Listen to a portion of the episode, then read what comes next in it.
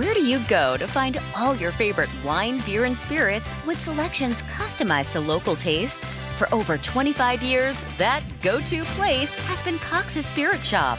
Cox's, Louisville's go to liquor store. Tired of jumping from job to job? How about a career in a recession proof industry where you can make a difference and help create a healthier living and working environment?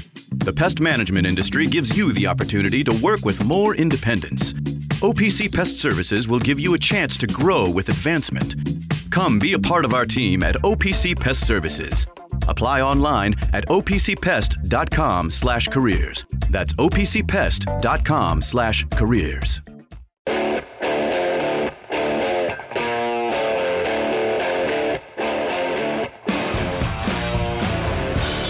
Time now for The Drive with Mark Ennis, presented by Fitness Market on 93.9 The Ville. Fitness Market is Louisville's premier location for home and commercial fitness equipment and electric bikes. Find them online at thefitnessmarket.com. Now, here's Mark Ennis and Mark Lieberman. Welcome back into the drive here on 93.9 The Ville. Mark Ennis, Sorry. Mark Lieberman here on a Tuesday? Yeah, it's Tuesday. And these winter days like this, I can't. It's all the same. Just play the whole, and Lieberman on a Tuesday? It's a rarity here. play the whole Seinfeld clip. You know, it's Tuesday. Kind of feels like a Wednesday. Wednesday does it have, Wednesday have a feel? Uh, Tuesday has no feel. Tuesday has no feel. Tuesday has no feel. Right? You're like, and then you- you're you're expecting. You think a Tuesday is a Wednesday, You and then you it's realize Wednesday. it's only a Tuesday, and it's only, you know, next the day is only way Tuesday's good is if when you realize it's not Monday, that you've made it past Monday. Tuesday's always you never mess that up because you know when Monday. No, because then you have a you know those three day weekends where you don't have money, and then you're back on a Tuesday. Tuesdays have a just they're They're kind of rough. no, it's it's bad. Yeah, Tuesdays need better representation. Need a better marketing. Need a better department. lead-in. Yeah, yeah. Tuesdays are no good. like Monday. Yeah, very unpopular. That's like who's on first. Yeah. For days of the week. 81 50 939 is the number if you'd like uh, to get in here. 38 31 939 for the uh, UPS jobs text line. If you want to hit us up that way, uh, you can as well. Uh, this matchup with Duke tonight, uh, you know, I know every coach is he's not just going to be like a complete clone of Coach K, but I don't I don't think I've heard anyone talk about them straying a lot from the way that they played under Coach K. Is it, have you seen much of a difference in No. their style of play? No, it's it's it's similar, and just like Hubert Davis, because he was the tutelage under they they you know with the the actions that they run and how they, even though they're a much better defensive team, North Carolina than than they have been in the past, but you're seeing what you see out of Duke, a lot of spreading the floor, and you know you're man to man, but just spreading the floor, trying to drive gaps, not a lot of continuity, not a lot of complicated offensive schemes, just trying to get better players and to beat your players is basically what Duke has always been, and it's been successful. How do they match? How how does the like the stylistic matchup? What's it most like of, of teams Louisville's play? Kentucky. Yeah, I mean, if you're gonna look at fast pace, trying to to, to attack, but basically it's been, uh, yeah, North Carolina State is is, is somewhat similar as well. Um, like I said, Duke is is a little banged up, but they're trying to attack you. They're trying to space the floor, drive and kick with Filipowski. Like he's going to get a touch. He can play out of the high post. He can do different things off there. They're going to run um, dribble handoffs and so on to get him into some um, pick and pop. So like you're going to see that tonight. You're going to see him in dribble handoffs, and if Louisville stays with the the ball handler, it's going to be a throwback for a three point shot for for him because that's Louisville's been. They're going to do some naked pick and rolls, ISO pick and rolls, and that kind of stuff to try and get him some shots. But You remember we, we talked the day of the Virginia game Mm-hmm. a couple of weeks ago, and you said, you know, if they try and ball screen on offense on the first, like I'm going to know they didn't do any of their homework, and this is going to be a long night, and it was. Uh, is, is there something like that for a matchup like this? If I see Louisville doing this, then they didn't do a good job prepping for this game. Like the, the game plan isn't.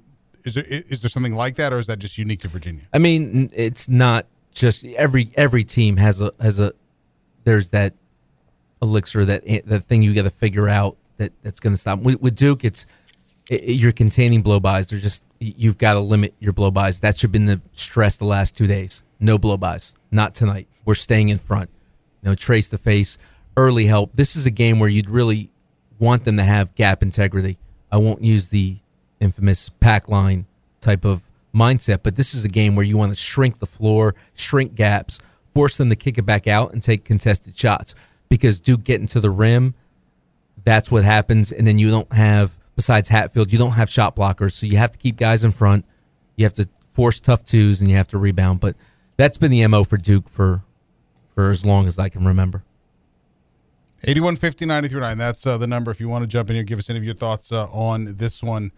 Uh, Kenny said uh, a little earlier that the coaches show, uh, and I think Rick Bozich quoted them talking about defense. And look, it's it's obviously a, a macro issue the way they defend, but in particular, transition defense. Mm-hmm.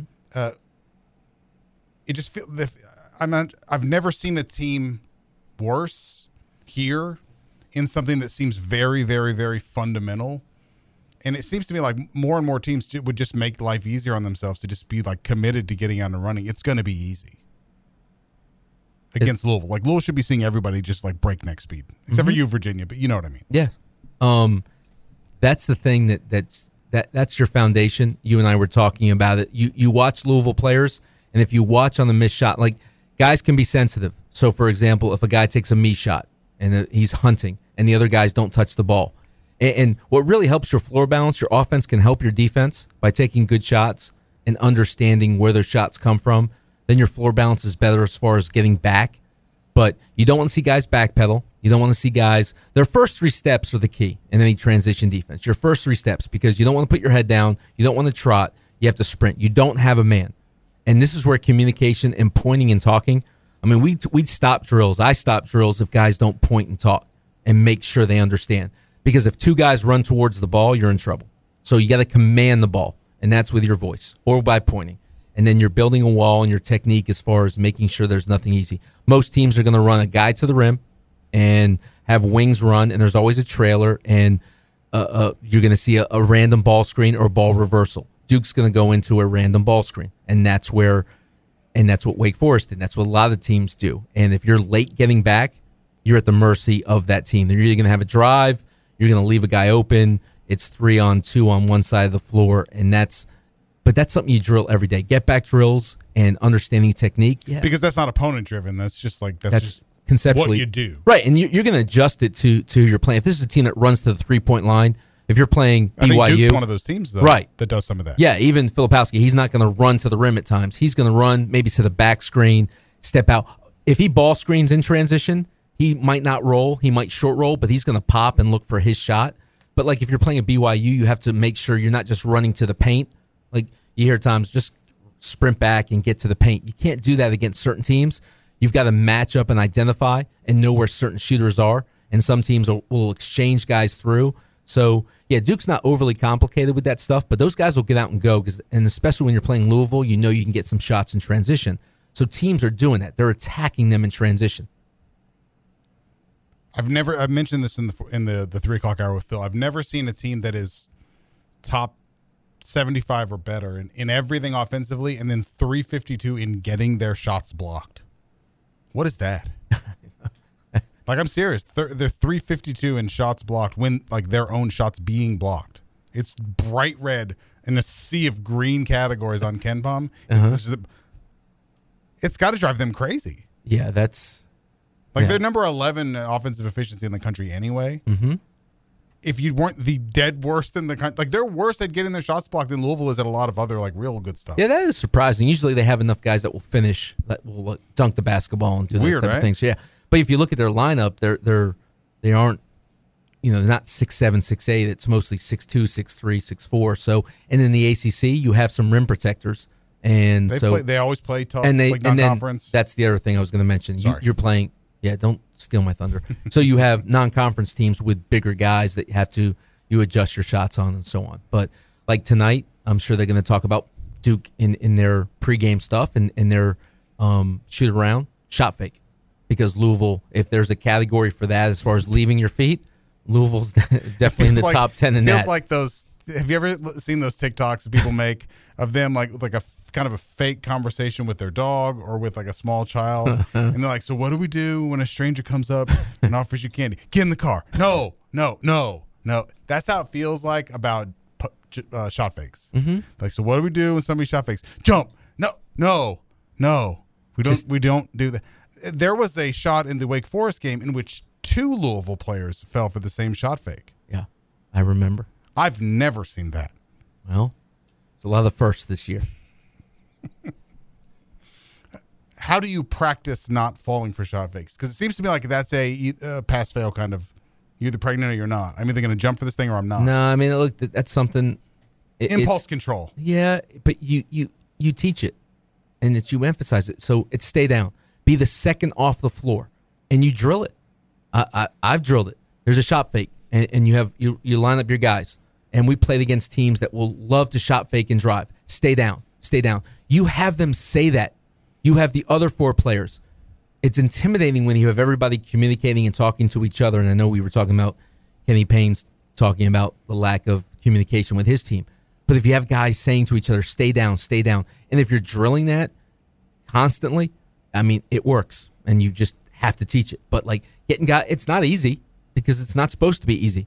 And coaching is not easy. And getting guys to play the way that you want and see it through your eyes, yeah, it's not easy, but you have to get them to stay down and be second off the floor. And if they're not, then there's the horn and come sit next to me. And you're definitely going to stay See, if we- down. well, you're uh, not getting, yeah, you're not going for shot fake because you're sitting on the on the chair. He talked about them them talking. Mm-hmm. You know, and I related the story of Peyton of, of Rick making Yeah. Mm-hmm. Peyton go yell at cars out on, on the street. I'd like. I wish I heard more of of that. I, I mean, I, I just. Uh, it's just sort of like he laments the team having this characteristic of which he is in charge. I would come sit next to me till you find your voice. It just seems like that's easy. Yeah. If you ever just want to listen to sound and you watch Houston and their communication as far as getting back, you think it just happens just like out of the blue? No, they drill it every single day. And then you do it, and then if your guys aren't doing it, then they're going to run or there's going to be consequences or you're going to get guys in there. But they're going to do it because you're going to teach them, hey, make sure we're absolutely the loudest team in America. It's intimidating. And then in the game, if it doesn't happen, there, why not a quick timeout and address it and address it the way it needs to be addressed with not a lot of fruits and butterflies and rainbows. Address it the way that, hey, put another five in. But that's that's part of it. That's part of the job. It goes with the territory. Getting guys to do things they're not comfortable doing, that's the part of coaching because everybody can go out there and make dribble moves and score and use ball screen. The things that are hard, that's what that's where you you earn your medal as far as a coach. They are doing some some decent stuff on offense, though, right? Mm-hmm. Like They are. It seems. Be, I don't know. Like I don't know if it's just sort of naturally occurring or, or what you attribute that necessarily to. I just feel like it's not hard to motivate guys to play good on offense. I think you have a shortened rotation, so you have guys who are more comfortable and understand where the where they're comfortable getting their shots from, and I think the ball's not sticking like it was early in the year. It was a lot of ISO. It was a lot of five out and then some cross screens to get an ISO in the post, whether it was Mike James or Tre White or so on. Now you're getting a lot more of baseline runners and some I'm just going to throw out the exit screens because I know you love when I talk about that stuff. More ball screens with lifts, more dribble drives with handoffs, getting Mike James understanding, getting him downhill. You'll see guys drive and they'll flip it back to Mike James to get him downhill, to get him in position. You see more action, cross screens to get Brent, Brentley Huntley Hatfield in the post and four round one. So yeah, those things are are better. They're running schematically better offense and they're getting better shots. Consistently, no, because when when they have to when it's random and 65 to 70% of the game is random, you're coming down, you have to make the right play and you know that's where sometimes they get in trouble. Um, Skyy Clark, you know, over dribbles and, and tries to over penetrate at times. Um, but yeah, I would say there's they've progressed from from the beginning of the year to where they are now offensively. To put a finger on it and say exactly why, not being at practice, I can't tell you that, but I can tell you that defensively they have regressed. Which is a mouthful because regression has kind of a starting point and then you diminish from that and the the starting point. Like I, I saw Bozich, I was kind of shocked to put it in the, the story. Honestly, their defensive numbers are worse than last year, and it just seems unthinkable to me. But somehow they are. There's factors. I mean, you, when you have young guys to come in anywhere to go to like the great defensive teams, the Houston's, uh, you name it, San Diego States, to bring young guys in and to understand all the terminology. It's complicated. It's for people to think it's there's so many factors where your foot's position, where your hand is, where you are, you know, moving off the ball as a pass is made and sprinting into gaps and all. There, there's just a, a, plethora of stuff there. So you have young guys, and then you have guys who I, I'm not sure are bought in to defending, and then you have also guys that don't want to foul because they want to stay on the floor, which is also a factor. And then you don't have a defensive mindset that if you factor all those things together, it, it doesn't bode well for you. It's not the the best recipe in the world for defensive no, success. No, you're not the Detroit Pistons of the '80s defensively. Not at all. with all. those things. Uh, before we let you hear it uh, in just a couple of minutes, I had a chance to sit down today with Ashton uh, Quincy Riley.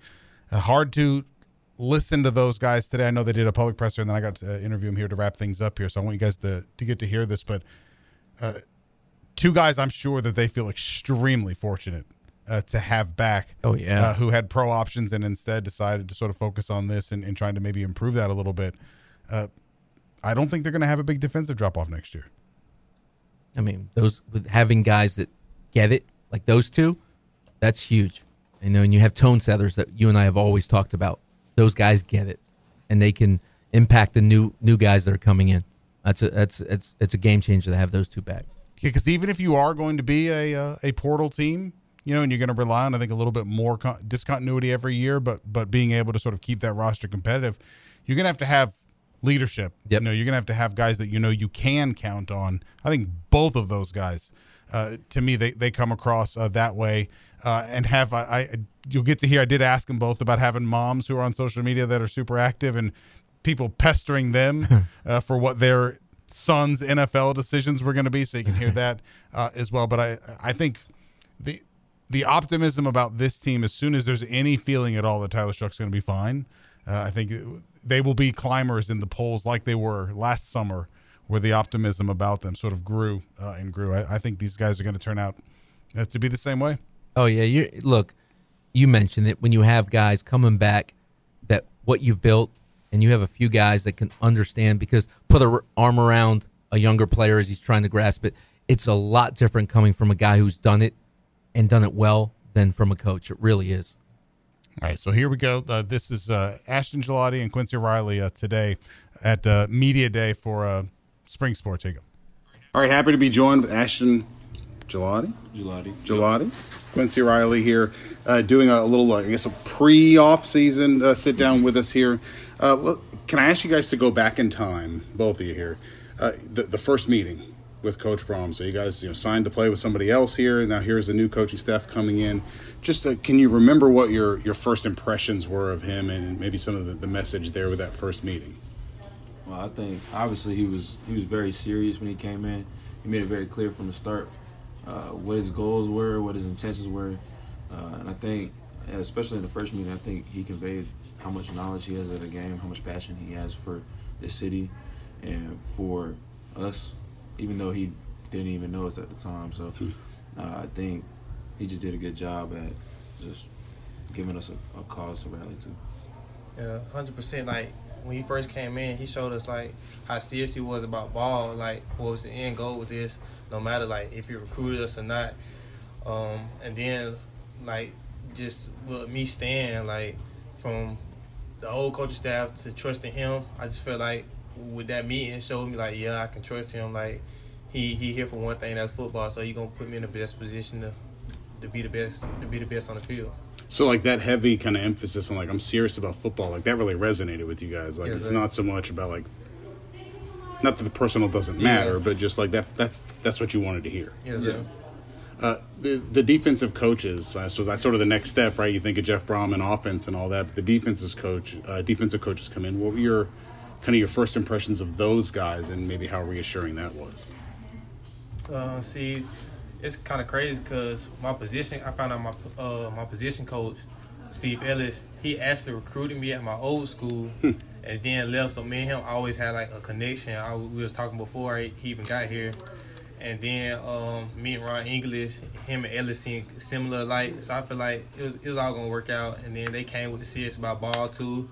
Um, they came, they they you see them as a coach, but they also can talk to you like like a friend too. As, like they understand everything that's going on, but they're also serious about ball. So I think it's a good balance that they had when they came in. Yeah, I think all the coaches that we brought in were, were great coaches, and I mean, obviously they care about ball, but I mean, I had a lot of conversations with them, uh, just about life, just understanding what where I'm gonna fit within the scheme, trying to ease me into what their vision is for this team, and then they did a great job at just making it clear. Um, Coach English showed didn't hold no secrets, just just kind of showed exactly what the team was going to be, what his vision was, how we were going to play ball, and I think uh, just they just I mean they kind of impressed me. What, what, kind of role just for you uh, did Mark Ivey play? Maybe in you deciding to stay uh, here after the coaching change and, and, and, embrace the new coaching staff when he decided to stay. I mean, obviously, Coach Ivey's uh, a legend. I love Coach Ivey, but um, I think just knowing that he was here gave me a little bit more comfort because there's still familiarity in, in the in the room. Like I wasn't fully going into some blind. Like I knew someone who was on staff. Obviously, he believed in what they believed in, and then I mean, obviously, yeah, you don't miss out on his energy because he's still around. So uh, I still get the best of both worlds in a way. What kind of feedback did both of you get uh, from the NFL about things like that they would like to see from you more of that maybe factored into deciding to coming back and, and giving it another year? Uh, most feedback I got was playing inside as a nickel, um, getting in the more on the run fit. That, that's really most of like the most common thing I got back from each team. My stuff was more like um, just like pass rush fluidity, making sure I had like more plans in going into it. Um, then a couple a couple people want to see if I can hold more weight, play around with that. So. Is it, is the feedback that specific like that? Where they're like, "You're specific." I, I have no idea what, what that even looks no, like. I mean, obviously, you, you can be outside of their metrics if you just prove it to them. But I mean, they got something they're looking for. They they tend to nickel and dime. They have very specific metrics of what they want. So if you if you're out of it, you gotta show up to them more on the field. Like overcompensate somewhere else. Yeah. yeah. Uh, did you talk much? Like how much feedback did the coaches really give you, or did you ask for any of that sort of thing, or is that sort of a hey, you handle that, that's yours, and yeah, um, ultimately I listen to my position coach because everybody talks. So like, he pretty much told me the same thing that they tell me too. So it all correlates. So I, I listen to him and see and hear what he had to say, and I just take it and run with it. I think my coach kind of he gave his input, but he was more trying to put me in positions to connect with people who could give me information. So it wasn't more like he wasn't trying to tell me what to do because he wanted it to be my decision. Um, but he gave me like resources to, to reach out to, people to talk to, to try to help clarify what I wanted to do.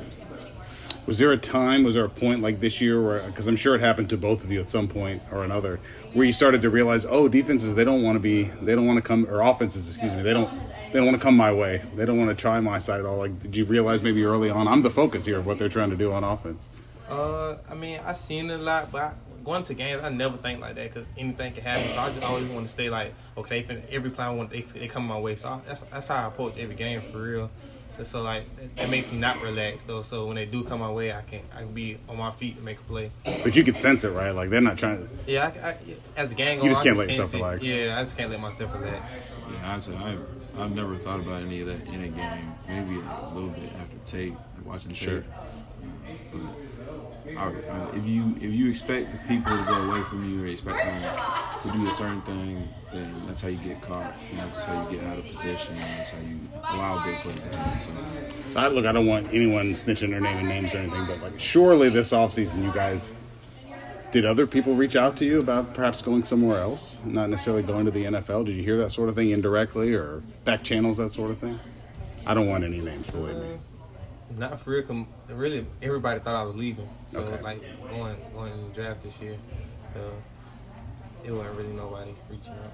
Uh, obviously, there's always people telling you what you, what they think you should do. So, I mean, of course, you have people reaching out to family members or whatever. They'll tell you either you should go or you should leave or you should go to this place. Or, but I mean, as long as you, as long as the people that matter, and you take their opinions and just I mean, pray on it. I mean, that's that's really. Did I'll let you guys get out of here. Did either of your uh, your moms be like, could you guys please just make a decision so everyone will leave me alone on social media asking me about what you guys are gonna do? yeah, I, uh, I, I got that a ton though. my mom was like, it's my mama like, so everybody, not me, not being so much on the media, telling like what I'm gonna do and this and that.